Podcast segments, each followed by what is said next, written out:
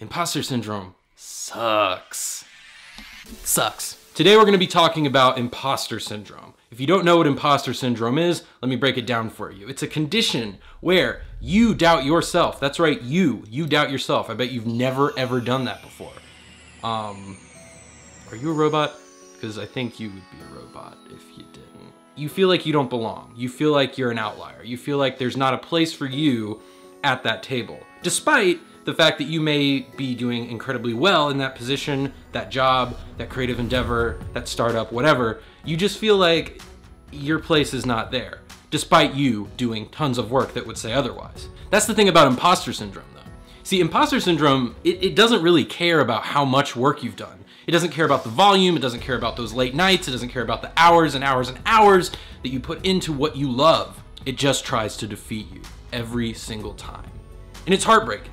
And it's affected me too. I'm a filmmaker. I've made a feature film, I've made a TV series for Amazon Prime, I've made several short films, documentaries, things that have played at film festivals that, you know, several years ago I was only dreaming to get in. And we played there, and, and it's it's huge and it's amazing. The funny thing about imposter syndrome is that it feeds into the human psyche.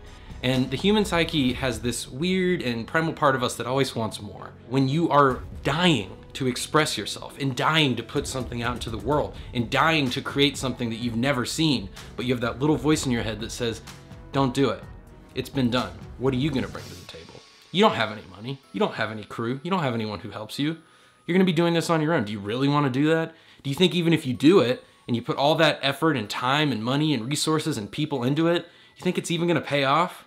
I don't know. I don't, I don't know, man. Just just sit this one out. I mean, that's that's the imposter syndrome right there. And I'd be lying as an artist if I paraded around saying that doesn't affect me. I host a podcast called Convincing Creatives, and recently we had a guest, Jacques Nyemb, who's a comic book creator. He's an author. He's the publisher of Not So Super Comics here in Raleigh. You can listen to the conversation link down below. But he said a great thing, which I want to clip right here.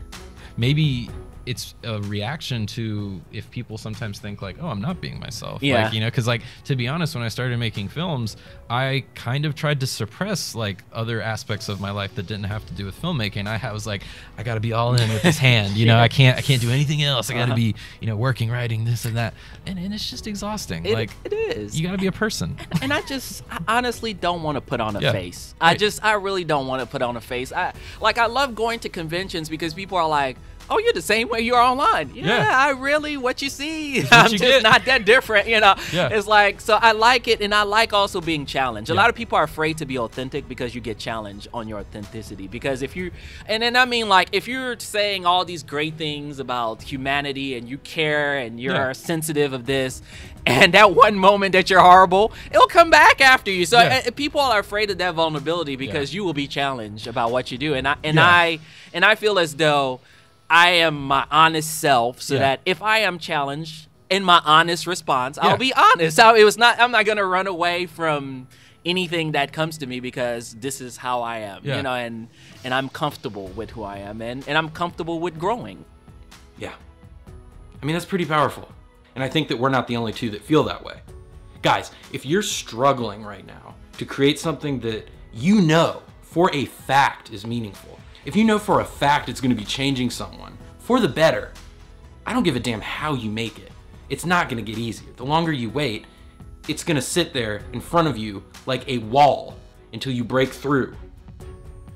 Imposter syndrome builds walls and builds division between you and your ideas and what's in your heart and what you need to put out into the world. We all deal with it. Don't pretend that you don't. Acknowledge that you do. Right today, I'm acknowledging that the next project that I've been trying to create, which is a new feature film, it's been kicking my ass. I'm not gonna lie, because it's difficult. That next feature film, it feels just as difficult as the first, if not harder. And here's the other thing once you've already made something, it's in a weird way a little bit harder because you may have resources, you may have the experience, but now you're comparing. And in addition to comparing yourself with all the other people out there who are making and creating and doing dope stuff that you want to be doing, you're now comparing with yourself, with the past. And in terms of creating, it goes one way and it's not that way. Comparison is the absolute quickest way to end any creative endeavor that you've been trying to make.